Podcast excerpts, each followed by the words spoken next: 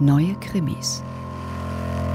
Also, um gleich einmal einen militärischen Fachausdruck zu benutzen, der Buddy Count in den Thrillern von Stephen Hunter ist ziemlich hoch. Auf den ersten zwanzig Seiten von Im Visier des Snipers sterben gleich vier Menschen durch sehr präzise Gewehrschüsse aus sehr großen Entfernungen.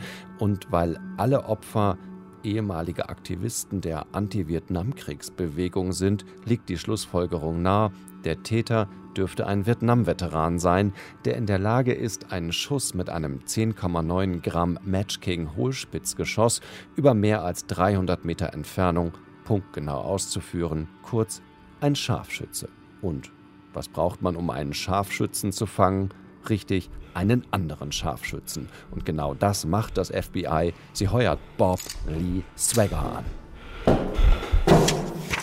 Ja, zugegeben, ich war schon ein bisschen überrascht, dass Im Visier des Snipers in diesem Monat der höchste Neueinstieg auf unserer feinen und handverlesenen Krimi-Bestenliste ist.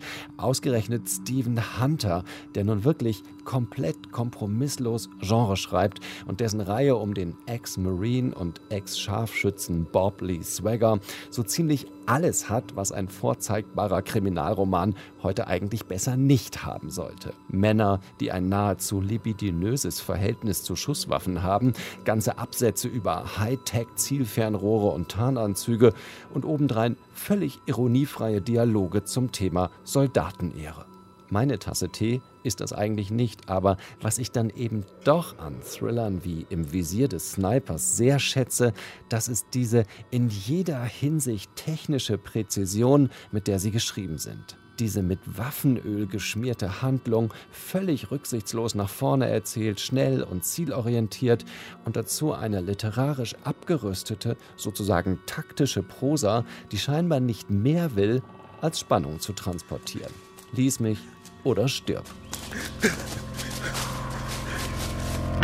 Man könnte den Rahmen auch größer ziehen. Im Visier des Snipers ist in den U S A bereits vor mehr als zehn Jahren erschienen.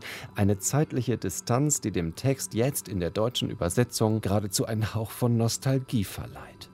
Die Grundidee des Romans, überhaupt die Grundidee dieser Serienfigur Scharfschütze Bob Lee Swagger, besteht ja in der Behauptung, dass selbst hinter sehr fortgeschrittener Militärtechnologie Menschen stehen. Und genau das wirkt jetzt, im Jahr zweitausendeinundzwanzig, auf geradezu freundliche, fast beruhigende Art anachronistisch, angesichts von Drohneneinsätzen, zuletzt sehr prominent in Syrien, angesichts von Cyberkriegsführung und der Entwicklung von autonomen Waffensystemen, also Waffen, die gar keine Menschen brauchen. Vielleicht liest man einen Krimi wie Im Visier des Snipers auch darum im Moment ganz gern.